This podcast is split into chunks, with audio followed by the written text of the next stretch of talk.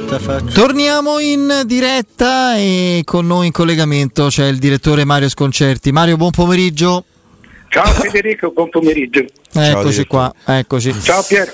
Allora, direttore, no, io sono ogni volta sorpreso onestamente perché nel, nel, nel mondo di oggi con informazioni che dovrebbero essere e sono costanti, dettagliate su ogni aspetto, ignorare il momento storico e quello che il proprio club sta vivendo e le difficoltà in cui versa, sinceramente è scusabile fino a cioè è spiegabile fino a un certo punto. Lo striscione dei tifosi dell'Inter, insomma, di, di velata minaccia, insomma, comunque sia di avvertimento alla società. Eh, per la, la, la paura di, di, di, cedere Skriniar adesso no? che poi Bremer è stato soffiato cioè l'aria di contestazione di insoddisfazione che c'è attorno all'Inter, ma la gente, l'utente interista sa che società c'è, cioè una società sostanzialmente controllata, anzi proprio eh, bloccata e, e, con dei vincoli precisi. Mm, mi viene da dire che se legge certi giornali, uno in particolare non, se, non lo sa, non può saperlo, non se ne accorge. Eh, però onestamente mi sembra un vivere fuori dal mondo che non è troppo comprensibile ormai al giorno d'oggi. Ma io eh, onestamente non so quanti siano questi che cioè, il, uno striscione è uno striscione ed è firmato la curva insomma gli ultras dell'Inter. Sì le, ma sai gli ultras insomma io non, non, non so gli ultras eh, che cosa debbano sapere sull'Inter la, la situazione dell'Inter è molto complessa e credo che la sappiano realmente soltanto loro eh, certamente che, che, così non può andare avanti. Tra l'altro c'è stato un pronunciamento, l'avrai letto, oddio lo riporta il Corriere dello Sport, non so altri giornali, del Tribunale di Hong Kong sì, nei sì, confronti sì. di Zhang che praticamente... Lo... Sì, sì. Sì, sì lo, sì, lo so, l'ho letto, era una, roba, era una cosa di ieri, oggi era sui giornali era una cosa di ieri su, sul sito, sui web. Debiti non restituiti per circa 300 milioni, insomma, la, mm, cioè lì siamo a... ed era per carità la prima, eh, la sentenza di primo grado, adesso non so cosa accadrà, però la situazione... Sì, roba cinese. Sì, sì, roba cinese. Roba cinese, cioè in Cina loro i soldi ce l'hanno eh. e non, non, li possono portare fuori. Non li possono portare fuori, per cui credo che sia certamente quando devi spendere, devi restituire 300 milioni non è mai una, una cosa allegra. Eh, però la situazione dell'Inter, cioè io lo, lo, sto dicendo da due anni, infatti mi sono anche preso una bella parte di insulti, per cui non mi meraviglio che gli ultras non ricordino no, o non conoscono questo tipo di parte. Ma ne parlavamo anche ieri, l'Inter è una, prima di tutto non dobbiamo scordarci che è una società ipotecata, cioè la, a garanzia del prestito, dell'ultimo prestito che non, era, che, che non è il solo, a garanzia dell'ultimo prestito la, eh, il fondo americano ha preso mi sembra il 66.7 roba del genere delle azioni dell'Inter, quindi una maggioranza assoluta larga. Eh, eh, quindi se non dovesse essere restituito il prestito, eh, quello OAC3, il fondo OAC3 americano, eh, OAC3 diventa automaticamente proprietario. Quindi eh, basta questo per capire, per capire la, deli- la, delicatezza del momento. Dopodiché ci sono, c'è il fatto che tu, anche soltanto per pagare gli interessi, che centinaia e centinaia di milioni di, di prestiti ti, ti producono, devi finire il, il, mercato sempre con un attivo di 60-70 milioni, cioè che, che dice 80. Eh, anche perché poi le, le, le, stagioni sono sempre deficitarie, le gestioni delle stagioni, cioè come tu apri bottega hai un rosso da chiudere. Quindi eh, non è che eh, gli interisti si sono sempre difesi dicendo ma così stanno tutti. E, e, ma non è vero. Non è vero, non è così. Eh, eh, le, le, prima di tutto non è vero. Eh, e poi anche se tutti stanno così vuol dire che sono tutti malati. No, no, poi c'è, c'è chi può ricapitalizzare eh, come ha fatto la Juventus e come sta facendo la Roma eh, o come farà la, la Roma. Roma non è finita, credo, Mario. Credo che prevedibilmente sarà fatto un altro aumento di capitale sociale. No, ma ancora non l'hanno fatto, per cui eh, eh, ne fanno uno grosso a dicembre. A dicembre lo devono fare. Sono tre anni che lo devono fare, eh, alla fine lo devono fare. Perché cioè, l'aumento di capitale non è che lo fai quando, lo, quando ti va di fare eh, quando il, il, quello che tu hai a garanzia dell'azienda eh, non copre più un decimale dell'azienda, per cui quello lo devi fare. E, e, però eh, gli altri eh, si fanno gli aumenti di stipendi. Di capitale, sì. di, scusami, di capitale. L'Inter no, ma soprattutto non puoi pensare, eh, eh, cioè non hai futuro se devi continuamente, se ogni anno hai 80 milioni da recuperare eh, dal mercato, eh, eh, perché la, nel frattempo la squadra smagrisce. Eh, non hai più giocatori che ti possano coprire da soli questa, questa differenza. Insomma, eh, tutto questo peraltro succede, ma insomma, non vorrei essere troppo troppo duro perché poi ognuno fa quello che gli pare, ma eh, eh, loro hanno pagato, hanno, stanno ancora pagando la politica che li ha portati alla vittoria del campionato che era una politica di, di, di, di soldi, di, una sperequazione straordinaria. Con la collaborazione della Federcalcio che non è intervenuta come da regolamento avrebbe dovuto per sì, diciamo, quello, stipendi non pagati. Quello, anche quella, attenzione, perché hanno, hanno votato tutte le Sì, società. sì, ma infatti tutti colpevoli, eh, eh certo. Cioè, eh, eh, cioè, tutti che nessuno che sta ai piedi Perché il discorso è, e se poi dovesse toccare a me, no? Eh, quello, esatto. Il ragionamento è quello, purtroppo, quindi Mario, non ce ne viene mai a capo. Risulta qualche trattativa per la cessione dell'Inter? Perché io credo che la soluzione sia quella, cioè l'Inter deve passare di mano. Ah, c'è Octree? Sì, beh, eh, personalmente lo sostengo da un paio d'anni.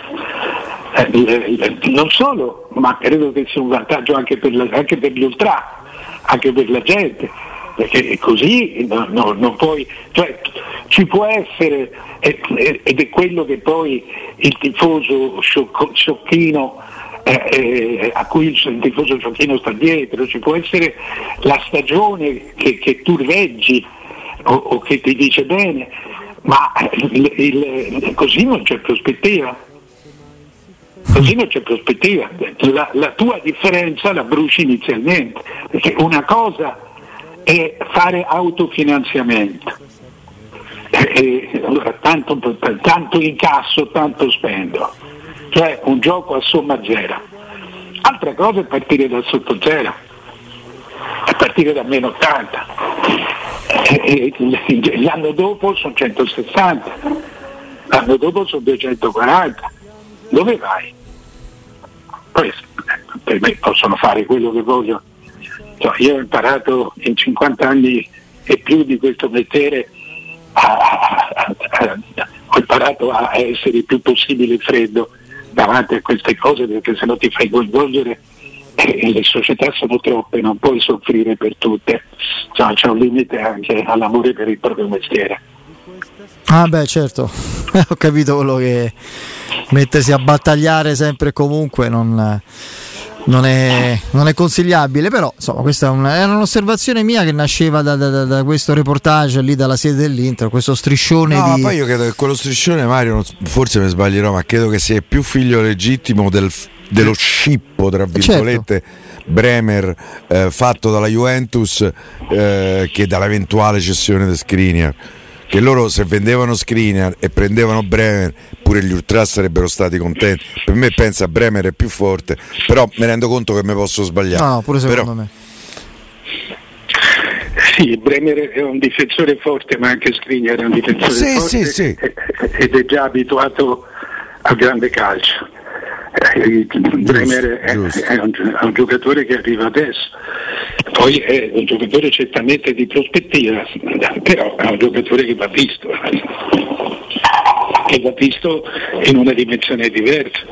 Comunque è una, ma sai anche lì se ti davano 70 milioni da Paris Saint Germain ne dovevi spendere 50, 45, quasi 50 per, per, per Premier è questo che non, non, non è più eh, secondo me loro lì sono stati un po' gargarozzoni perché se accettavano i 60-65 Bremer lo, lo, chiudevano prima e, e, la Juve non avrebbe fatto in tempo.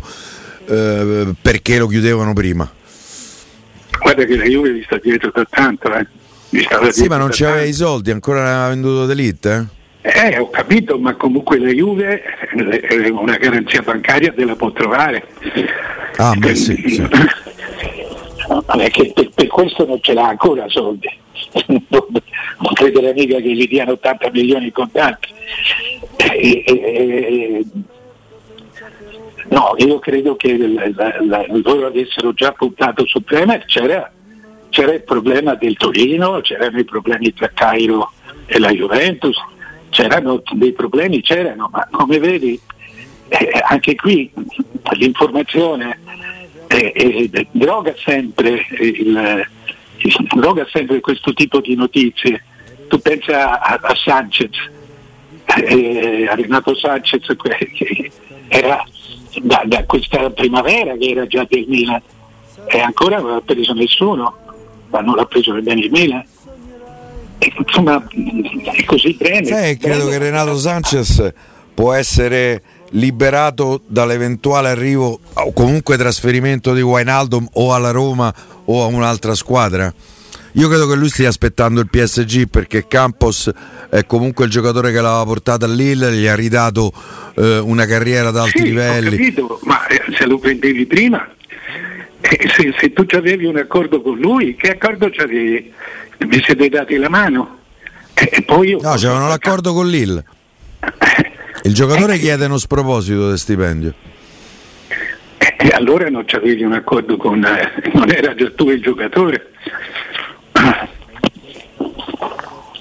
No, poi aspetta Vainaldo, Vainaldo lo stanno offrendo, eh? Sì, sì, e mi sa che a Roma se lo prende Mario. C'ho questa eh, impressione.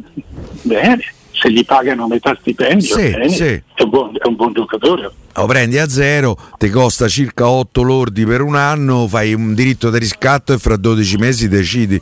Lui ha scadenza 2024, vedi che succede, però scadenza 2024 vuol dire un altro anno di contratto a 18 lordi, anche se lui, se dovesse rimanere in Italia due anni, entrerebbe in quell'ormai famoso decreto crescita che mh, diminuirebbe del 50% le tasse, però sempre 12-13 milioni lordi per anno costerebbe.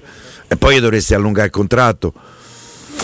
Oh, eh, Mario, a proposito di Wijnaldum, ma quello che sta accadendo eh, in chiave Roma negli ultimi tempi, mh, mm, insomma, anche alimentato da una vittoria internazionale che non sarà la vittoria di una Champions, però comunque ha esposto la Roma, eh, diciamo così, all'attenzione eh, ad alti livelli in generale, sta stimolando la, la, la, forse il la volontà dei Frickin di fare di anticipare un po' i tempi, detta proprio in termini eh, così molto semplicistici, forse il tentativo di vincere subito, di provare a saltare qualche direi, tappa intermedia? Direi dalle, dalle cioè, tappe intermedie, loro hanno parlato di tre anni, questo è il secondo, per cui siamo adesso alla, alla, alla fase intermedia, ma da come si muovono sul mercato, cioè cercando praticamente sempre giocatori molto pronti, eh, cioè eh, senza un progetto a medio o lunga scadenza, quello già l'hanno fatto. Perché sono, quelli che stanno prendendo sono tutti giocatori da, da, da, buoni subito.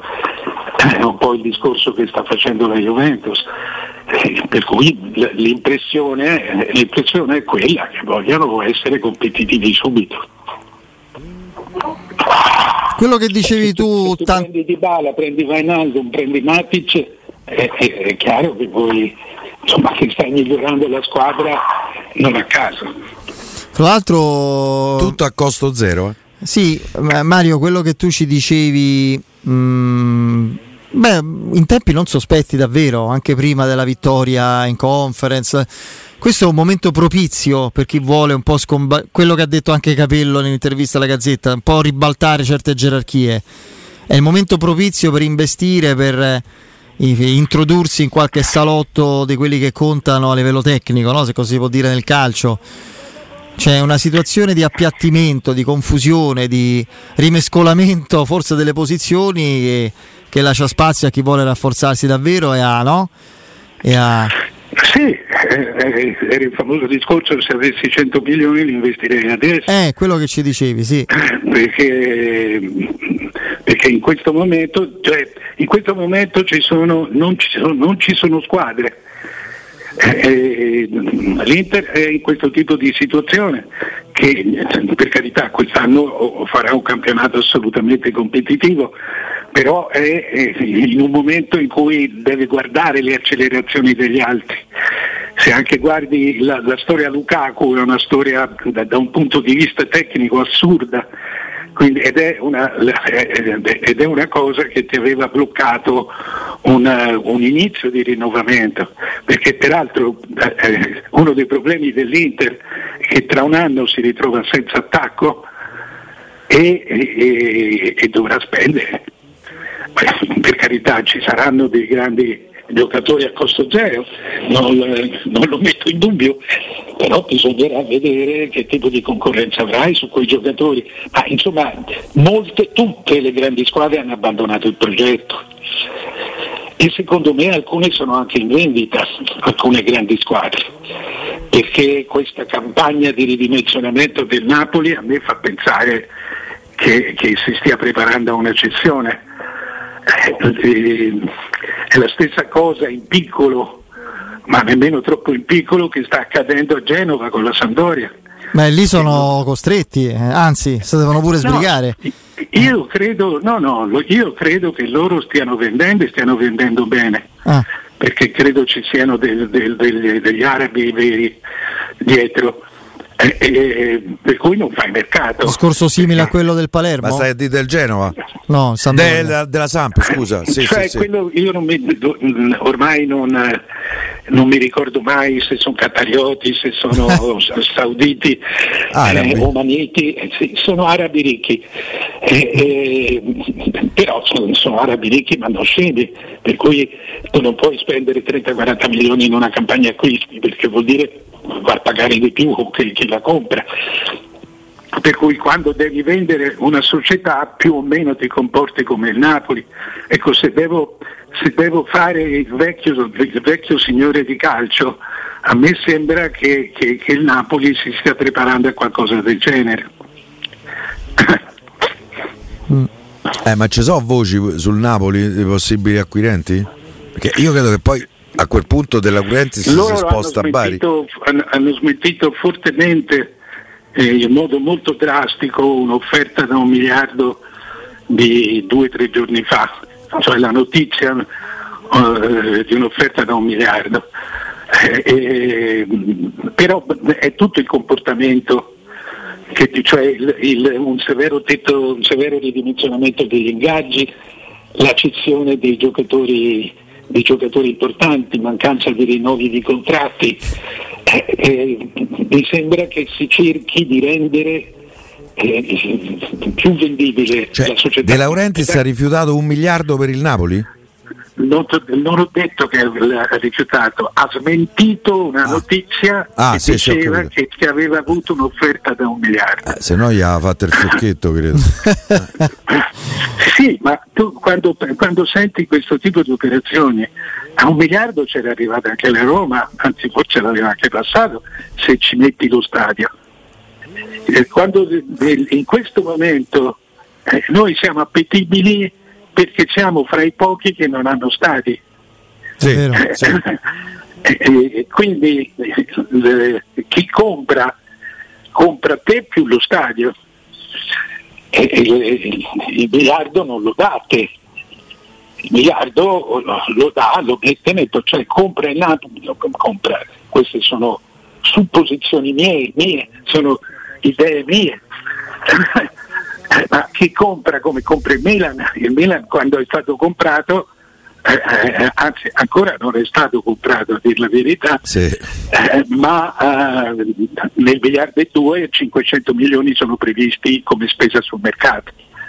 Poi può darsi che, scusami sullo stadio, poi può darsi che che Iliot entri a essere socio nel, nella, nello stadio, fate la pesca, questi sono affari, sono affari loro che, che tra, tra molto ricchi fanno spesso.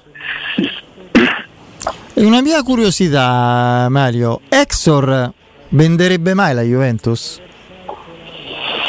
Non credo, eh, non credo, ma non è, non è impossibile.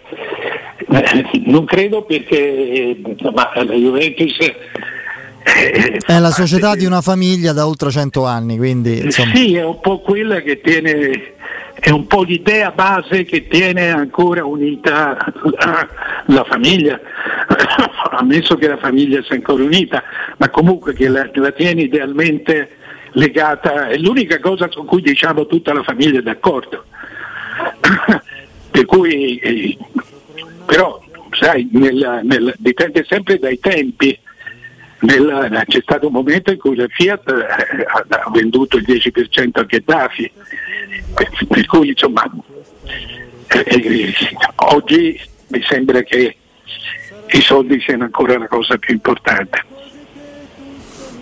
No, perché insomma pensavo a quelle società che sono certamente invendibili. Una è pronto la Juventus è più o meno per il... secondo me c'è in nessuno. No, quando uno non vuole vendere perché non gli conviene vendere non si vende. Vedi lo Tito che se si presenta Bill Gates non vende perché vende vende sì certo. Sai, non lo so però eh, la Lazio è certamente una delle società appetibili nei prossimi anni mm. proprio per le, per le stesse motive di tutti.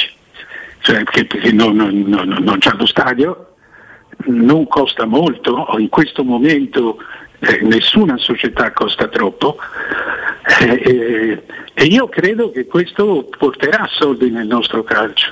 Io credo che il nostro calcio, solo che bisogna smettere, e adesso lo stanno capendo, bisogna smettere di spendere più di quello che, che, che si ha. Questo sì. Vedremo, vedremo un po' uh, che sviluppi ci saranno, magari anche immediati su alcuni di questi club. Intanto Mario, grazie, a domani. Ciao direttore, Ciao, a domani.